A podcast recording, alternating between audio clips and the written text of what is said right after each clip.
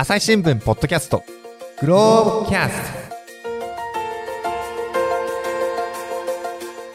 今回は前回の続きからお聞きください。で、ちなみにその受刑者本人たちにも取材をしてるんですよね。受刑者本人たちも取材してますね。はどんなこうことを話してました？受刑者、たつまるところ、その、一つはその、一番最初に、あの、この取材を思いついたのが、その、反省してるのになんで、はいはいうんあの、再犯するんだろうそうですねっ。ていうのが一番最初の、あの、取っかかりだったんですね。うん。でその人道的な処遇で反省するもんなのかっていうのは、じゃあやっぱちょっと気になって、で、あの、まあ、結構な数聞いたんですよね。で、あの、中にはやっぱりあの、俺は無罪だからって言ってる人もいて、あまあな、なんで反省なんかしないよ。もうそのうちわかるよ。俺は無罪だからっていう、そういう人もいれば、あるいはまあその、俺は悪いことしたけど、まあそれは相手も、あの、歯向かってきたからだよ。うん。だから、あの、やっちゃったんだよっていう人もいましたし、うん。あるいはまあ、あの、いや、もう本当申し訳ないことをしてしまったと。もう全員に謝りに行きたい。まあ無理だけど、みたいな。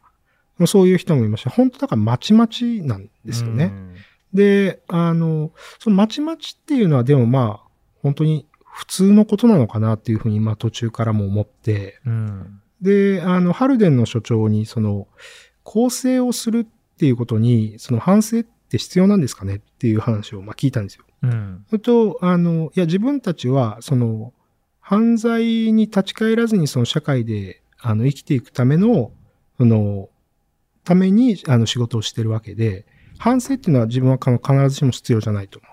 うん。で、その反省っていうのが、あの、軽視されてるわけではなくて、うん。あの、例えばその宗教者とのその対話の時間だったりとか、あるいはそのリトリートって言ってその内省、自分のやったことみたいなものを内省するプログラムみたいなのはあって、で、そういうところに参加すれば、その一定程度、なんていうんですかね、罪の意識みたいなものを、あの、抱いたり、あるいはその謝罪の気持ちを深めたりとかっていうことは、まああるんだと。だけど、あの、それをすごく強く、あの、プッシュしてるわけではないんだと。あくまでその自分の判断。うん。そういう話なんですよね。で、それ、まあ、逆にまたそれはどういうふうに考えればいいんだろうっていうことになったんですけど、あの、ノルウェーのその刑務所をよく知っている、まあ実際にあの視察もした、龍谷大のまあ先生とかにも話を聞きに行って、とまあその反省っていうのはもともとその構成とは別なんだと。うん。で、あの、反省いくらしてても、あの、犯罪の原因になったものっていうのが取り除かれてなければ、それはまた罪を犯すことっていうのはあり得ますと。まあ、そうかもしれませんね。まあ、あの、一番最初の方に、その、ベースにあるものって言ったら、その何かが欠落していたり、足りなかったりするから、犯罪っていうものが起きるんだっていうことから考えれば、いくらその自分が悪いことをした、悪いことをした、あ、もうダメだ、あんなことしちゃダメだっていうふうに頭の中で思ってても、結局のところその、あ、でも、しょ仕事がない。あるいは、あの、助けてくれる人がいない。そういう状況になったら、やっぱり犯罪って起きるっていうふうに考えてもいいのかなと思うんですよね。うんうん。なので、あの、反省って、あの、もしかしたらその、うん。僕らが考えてる、その、刑務所の中では懲らしめて、そしたら反省をして、うん。そしたらもう二度と、あの、犯罪をしませんと。そういう、あの、さっき言った真人間になる、みたいなもの自体が、あの、思い込みに近いというか、なるほど。一部、一部の部分しか、あの、見ていないのかもしれないなと思ったりしたんですようね。んこれはでも、あの、結論が出たわけじゃなくてう、ん。もしかしたらそうなのかなと思って。いやー、なんかその、ね、私もね、その自分の中で思い描いていた刑務所の像、そもそもね、外観とかね、中身もそうなんですよ。図書館があって DVD がみ自由に見られてみたいなのもそうだけど、その概念、考え方自体がやっぱ全然違うなっていうことにちょっとこう、驚かされますね。うーん、そうなんですよね。で、その、ハルデンの、まあ、その所長が言ってたのは、うんその、刑務所の中にいた時に、そう、助けをもらった人っていうのは、社会に対して感謝するようになるんだっていうふうに、まあ、言ったんですよね。なるほど。で、受刑者の人たちって、まあその反省の度合いは本当にそれ様々なんですけど、うん。そういう意味で言うとみんなその刑務所に感謝してるんですよね。多くの人が。もうほぼほぼ100%ぐらいが。その自分は職もなかったし、学歴もなかったけど、うん。もここでその仕事を、資格を取ることができたと。で、まあもう3回か4回か5回か6回かぐらい 服役してるけど、もう今回こそはまあ、あの、やり直そうと思うとか、うんうん。とか、あの、すごくその親身になって相談をし、に乗ってくれて、その自分が、やがてその出所したらオスロに住みたいと思ってるんだけど、その住所、住居の見つけ方みたいなものを、そのコーディネーターみたいな人が教えてくれてるんだとか。そういう、だからその感謝の念みたいなものを確かにこう持っていて、で、それはその、なんていうんですかね、少し複雑かもしれないですけど、まあその、誰かに助けてもらって、誰かの、誰かが自分のことを助けてくれて感謝している。で、そう言って、その他人に対するその共感みたいなものを生む、もしかしたら一歩になるかもしれないかなとも思ったんですよね。あの、まあ、これちょっと中川さんの取材の範囲じゃないのかもしれませんけれども、私の興味関心として、ノルウェーには、そのプロの犯罪者集団みたいなのいないんですか？いや、多分いるんだと思いますよ。日本のヤクザみたいなの。あ、そういう意味。えっとね、多分でも、その、ハルデンなんかだとスウェーデンにその国境が近いんですよね。で、あの、スウェーデン、国境に近いところではその、薬物犯で、うんなんかちょっと組織だった薬物犯みたいなのはいますよと。うんそれは言ってましたね、そういうふうに。うんうんだから、あの、すべてが、あの、うまくいってるわけじゃなくて、それはもちろん再犯する人もいるだろうし、うんで、僕が、あの、結構長く話を聞けた人二人も、まあ、10回ぐらいもう入ってるよと。それはね、再犯しちゃ、たくさんしちゃってますよね。そうですね。で、ハルデンもまあ、俺は2回目だと。うん。だから、その、うんいつもいつも、あの、まあねなんて言うんだろう、美しい、いい話っていうことじゃなくて、2割弱っていうことは再犯する人もいるもちろんそう。そこはその悪循環を断ち切るっていうのは、やっぱりすごく難しいんだろうなとは思うんですけど、うんでもそのやり方として、あ、こういうやり方があるんだっていう、あの、驚きはありましたね、本当に。なんかだから、そうやってね、むしろお7、6、7割から2割まで減ってるってことですから、その間にね、だから4割みたいな人っていうのは、うん実際にその救われたというか、社会に戻っていっても、もうね、再犯をしなかったってことになるじゃないですか。そうですね。これが全てを物語ってる感じもしますよね。そうですね。うんなかなか、なかなかですよね、そういうのって。さっきのその反省の話、本当になんか深いですね。うーん。でも難しくないですか？その、例えば、例えばですよ。まあ、うん神田、神田さんが、まあ、はい刑務、刑務所で勤務してるとするじゃないですか。します。悪いことをして入ってきた人がいるとするじゃないですか。はい。この人を懲らしめてほしいって思っ、思う、世間は思ってることが多いかもしれないですよね。うん懲らしめて、あの、反省させて、二度とやらないようにしてほしい。だけど、この人がは、あの、再犯をしない、犯罪を二度としないようにするために何をする、するべきかっていうことから考え始めると、何かす、その、懲らしめうん続けることって、プラスのものを生むかどうかってちょっとわからなくないですか？その通りだと思いますね。うん。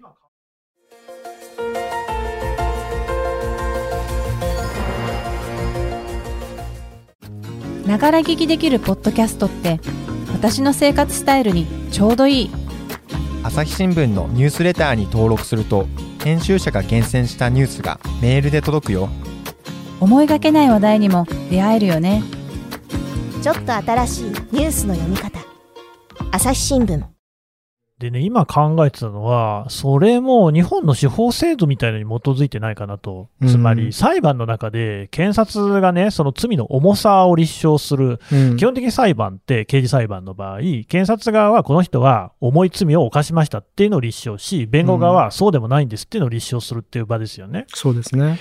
で、重さを言うときに、やっぱり被害者遺族うんなんかのその処罰感情の強さっていうのを、お証拠としてね、出すっていう場合が多い。それで、えー陳述とかしますよね、裁判所の中で。ですね。で私たちマスコミもやっぱりそれにある種乗っかってる部分があって、うんそれを記事に書くし、うんあるいはその本当に犯罪が起きた直後にも被害者の遺族からそういうようなコメントを取りますよね。そうですね。だから、でも、その犯人を死刑にしてほしいっていう言葉が引き出されているわけであって、うん。別にそのご遺族の方が、何もこちらから質問、問いかけをせずに、そういう言葉を発してるわけじゃないと思うんですよ。うん。それはその質問によって呼び起こされている感情かもしれない。うん。だから、もともとそういうことではないっていう立て付けのもとに司法制度っていうのがあったら、うん、また別の考え方に、そのご遺族の方もなるのかもしれないっていうのを、今なんか話を聞いてて思いましたね。うん。だから難しいところですよね。本当に。でも、あの、うん、どういうふうなことが答えなのかな？わからないですけど、でも、僕らってやっぱりその、僕らもそうですし、やっぱり知らないですよね？その刑務所の中のこともそうだし、あるいはその、その後のことが再犯率だってまあそうですし、日本だって本当は低,、低くは抑えられてるんですよね、基本的には。あちなみにどれくらいとか、えっとですね、2年以内だったら十何パーセントぐらいです。同じぐらいなんですね。でも5年になったり10年になったりすると、やっぱり高くなっていって、うんで、あの、今その受刑者減っていってるけど、受刑者全体が減っていってるっていうのはもうずっと続いていて、その中で1回目で入る人も減っていってるんですよね。あ、そうなんでですか。、再犯で入る人も減っていってるんですけど、1回目で入る人がすごく減っていってるから、まあ相対的に多くなってるっていう。うんまあ、だから、あの、決して失敗してるわけではないと思うんですよね。なるほどねただ、あの、その懲役刑っていうものがなくなって、これから先その、要するに懲役刑っていうのは、その、若い人にも、すごく高齢の人にも、同じ作業を、うんまあ、義務付けてるっていうことになるんですよね。で、日本の刑務所って高齢者の方多くなってて、あの、決してその、刑務作業が簡単にできる人ばっかりじゃなくなっちゃってるんですよね。うんで、あの、一方では若い人が例えば教育を受けたりする時間っていうのが少なくなってるんじゃないかって言われていて、で、刑法の改正によって少しそれが柔軟にできるようになるっていうのが次のその禁錮刑に一本化されるっていうことの意味らしくて、うん。その場合だからその処遇っていうことをどういうふうにあの考えていくのかっていうこともそうだと思いますし、やっぱりまあ、何ですかね、その釈放された受刑者のアンケートみたいなのを読んでると、まあ、刑務官にもうちょっと相談に乗ってほしいとか。そういうあの回答って割と多くて、うんそういうところって、その、まあ、マンパワーがある程度やっぱないと難しいのかもしれないですけど、まあ、運営の中で少しずつこう変えられていくべきところなのかなと思ったりしますね。うん。いや、だって正直ね、その中川さんの取材した受刑者の中で、いや、俺は悪くないんだとかって言ってる人の話を聞くと、いやいや、混成はっていう感じもしますけど、ただ確かに、そこが本当に肝心なことなのかって問われればですよ。むしろその犯罪って、それこそね、事件の取材とか裁判の取材をしていればもう山ほどの事例にね、気づかされますけれども、本当にその人の生まれ育った環境、うん。例えば幼い頃に虐待を受けていたっていう人もいるし、うん。それから本当にお金のない家庭にいて、それでそういう犯罪に手を染めてしまうってこともあるし、うん。それからその小さい頃から倫理観の欠如した環境にいるとか、うん。それからあの大きく、まあね、育ってから、大人になってからも悪い仲間がいっぱいいて、その人たちに合わせると、その犯罪にね、えーの道に至ってしまうであるとか、本当にその社会、あるいは教育、うん。の欠如とかっていうのが根本的な原因っていうのにはすごくよく行き当たりますよね。そうですね。だから、まあ自己責任みたいなものが強くなってきているっていうのもあるのかもしれないしでもまあ、やっぱり育った環境とか影響を受けてるものって確かにあるわけで、うんそれが例えば100にするとまた違うのかもしれないですけど、でもうんやっぱりバランスを考えてみなきゃいけないんだろうなっていうのはすごく思いますよね。だからその反省しているかどうか、うんあるいはそのね、外国の記者が来た時にですね、塩らしくしてみせるっていうことが本当に反省なのかっていうのも含めて、そうですね。そこが本当に大事なのかと。うん日本ってやっぱりそのお詫び文化みたいなのあるじゃないですかそうで。すよね。そこがすごく強調されるけれども、うんまあなんか頭だけ土下座してもね、ベロ出してるかもしれないわけじゃないですか。いや、それはあると思いますよね。あると思いますよって ああってもおかしくないですよね。のそうですね。だからそのことよりは、むしろちゃんとその教育を施すとか、うんあの人間関係をつなぐ、維持するとかね、作るとかっていうことの方が大事だよっていうのは、めちゃくちゃ理にかなった話なるほど。じゃないですか。納得していただきましたか。納得はしちゃいますね。それがそのまますぐに日本に導入できるのかどうか。でもやっぱり実際考えちゃいますよね。その日本ではどうか、あるいは自分はどうかっていうところをね。そうですね。どう思いました？あの、やっぱり、あの、犯罪ではないにしろ、仕事で失敗したり、あるいはまあ、家で怒られたりすることってあるある。ありますよね あ。りますね。父親としてだったり。うん。でそういう時って、あの、なかなか怒られても、僕自身もその素直に聞ける方じゃないんですよああ、ね。わかる。あ、もうでもあの時ちょっと仕事混んでたしなとか。うんうんでもあの電話、あの、あの電話で返答しなかったの向こうなのに、なんでなんだろうとか。うん。うん。そういうふうに、あの、一回、やっぱ思うと思うんですよね。思う。で、うち子供が小さいので、あの、怒ったりすると、まあ、例えば、あの、上の子が下の子叩くと。下の子泣くと。うん。なんでそんなことやんだと。あるある。うん。でそんなことやられたら嫌だろうって。うんどうしてそんなことすんの、なんで僕、うん向こうが先に、あの、叩いてきたのになんで僕なんだよ。うんうん。いや、でも泣かせるまで叩いて、叩いちゃダメだろ。うん。いや、そんなことないよ。ウェーンみたいな。ありがちありがち。そうですよね。だからその、何かこう、本当に悪いことをしたりとか、何か失敗した時みたいな時って、意外と自分に身を置き換えてみても、あの、責められたり、非難されたりすることで、聞けることって結構少ないなと思うんですよね。むしろね、なんで俺ばっかり責められなきゃいけないんだよって思っちゃいますよね。そう、そうですよね、うんいや、もっと仕事してない人いるんじゃないの？とか。ああ、思う。思う。そうそう。でも、そこで、はいあの、いや、いつもよくやってくれてると思うよね、とか、で もそれは仕事に引き付けすぎかもしれないですけど。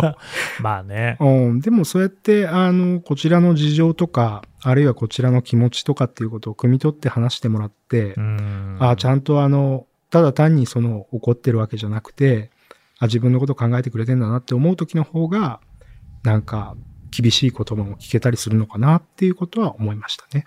そうですね。いや、ちょっとそこら辺はなんか、すごく発見というかね。だからよく言う、太陽と北風なんていうね、童話もありますよね。ありますねで、これで言うと、ノルウェーなんて完全に太陽側ですよね。そうですね。で、割とその北風の政策を取ってる国もしかし多いのかなっていうようなう話。ん。どっちが本当にいいのかなっていうと、コートを脱がせるのはね、太陽の方だったみたいな話もあるじゃないですか。そうですね。まあでもなかなかわかんないですけどね、本当ね。まあね。本当厳しいところってたくさんありますもんね、本当その何人も入ってるようなところもありますし。もう一つ思ったのはね、そのノルウェーの刑務所が確かに豪華で快適そうなわけですよ。はい。で、そこにちょっとしたなんかジェラシーじゃないですけど、妬みすらね、覚えてしまうような感じの、しかしそういう我々の生活って、あれおかしくないっていうところに改めて気づかされますよね。単身赴任とかもそうだし、単身赴任戻しますね。いや、でも実際そうじゃないですか。うんあの、住環境とかにしてもそうですよね。うん。まあ、基本的に都市に住んでる人ってみんな狭いところに住んでんじゃないかなと思うんですけど、いやだっそうですよねて高いもん、いやうん。家とかね、マンションとか買おうと思ったら、うんそれから、まあ、これ、まあ、ちょっと日本と離れる話なんだけれども、前にね、えーこのポッドキャストで、えーベトナムの話聞いたんですよ。はいハノイにいるソウさんから聞いたんですけれども、あの時にね、えーまあコロナ、今でもありますけれども、コロナ禍がベトナムでもすごくこう激しくなった時に、うんえー年末だったんですよね。うん。で、その、ただ、えーこう工場とかが稼働をやめられないと。やっぱりそれはどうしてかっていうと、コロナ禍で中国が厳しい政策を取ったので、そのサプライチェーン、ね、えー工場のその創業網みたいな一部が中国からベトナムに移ってきたわけですよ。うん。で、やっぱりこう工業製品としてベトナムっていうのは注目されている中で、国家的にもね、やっぱうりん工場を回し続けないと、また中国に戻っちゃうんじゃないかというようなこともあって、うんえー頑張って稼働させたと。うん。ね、それはやっぱり年末ってこともあって、クリスマス商戦、うん。あるいはまあ、アメリカの場合だとサンクスギビングとかからもうずっとね、ホリデーシーズンになるわけですけれども、その辺でプレゼントとかいっぱい行き交うわけじゃないですか。うん。そういうものを作る。あの、クリスマスプレゼントは日本でもね、ありますよね。のために工場を回し続けるとうん。で、彼はどう暮らしてたかっていうと、でも、人が動くと人流でコロナってのは拡散するので、工場にベッドを持ち込んでも寝泊まりさせてたんですよね。へえ。当然家族とは会えませんよ。そうですね。電話するのが関の山っていううね。ん。あれと、それ、ノルウェーの刑務所より厳しくありませんかって話にもなってきますよね。そうですね。あのね、本当結局この我々のこの暮らしとか生活って、うん一体全体ね、どの辺で線引きがされるのかっていうところを、うんなんか改めて考えさせられるというかね、うん。いや、日本人だってでもそんなに笑ってられないと思いますよ、ベトナムの状況をね。うん。いや、そうでしょうね。職場に枕持ち込んだこと私もありますもんね。うん。そうですね。ダメじゃんあります、。あります。あります。だからそういうのって、その、うんまあ、日本も働き方改革っていうのが言われて、だいぶマシにはなったと思いますが、うんしかし、え、俺たちのやってる生活って一体何だったんだっけっていうところの問い直し、うん。これは必要ですね。そうですね。まあコロナも落ち着いてくるとまた本当元に戻るっていうのがありますもんね。いやー、なんか、単なる刑務所の話でね、ちょっと珍奇なね、豪華刑務所の話かと思ったら、めちゃくちゃ本質的な話なんでびっくりしてますけれども。はい。というわけで、中川さんでした。どうもありがとうございましたあ。りがとうございました。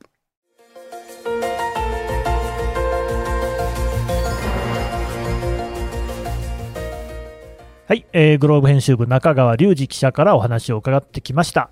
えーと、中川さん、グローブ絶好調だそうで、ありがとうございます。月2回出してます。月2回ね、はい1回から2回に増えて、はいそしてこの記事がグローブプラスというサイトで読めますね。そうですね。あの、今日お話ししたのはノルウェーが中心ですけれども、イタリアやシンガポール、えー日本の長崎刑務所の話もありますので、うんうん盛りだくさんですので、ぜひ、サイトを訪れていただければと思います。ね、もうね、イタリアの話もなんか、塀の中にミシュランガイドレストランっていうね、そんなものがね、ね見出しも踊ってますんで、ぜひこちら、あの、ポッドキャストの概要欄からも記事のいくつかにリンク貼っておこうと思いますので、お読みをいただければと思います。中川さんどうもありがとうございました。ありがとうございました。はい、えー最後まで聞いてくださいましてどうもありがとうございます。えー朝日新聞ポッドキャストですね、これからもますますいい番組作っていきたいと思いますので、ご支援お願いします。えーお手持ちのアプリからですね、フォローをしていただく、それからレビューをつけていただく、えーあるいはですね、ご意見ご感想、ツイッターであったりとかですね、それからあの、こちらも概要欄に、えお便りフォーム設けております。感想、ご意見、すべて目を通しておりますので、ぜひ、えーこれをお寄せいただければですね、我々励みになりますので、どうぞよろしくお願いいたします。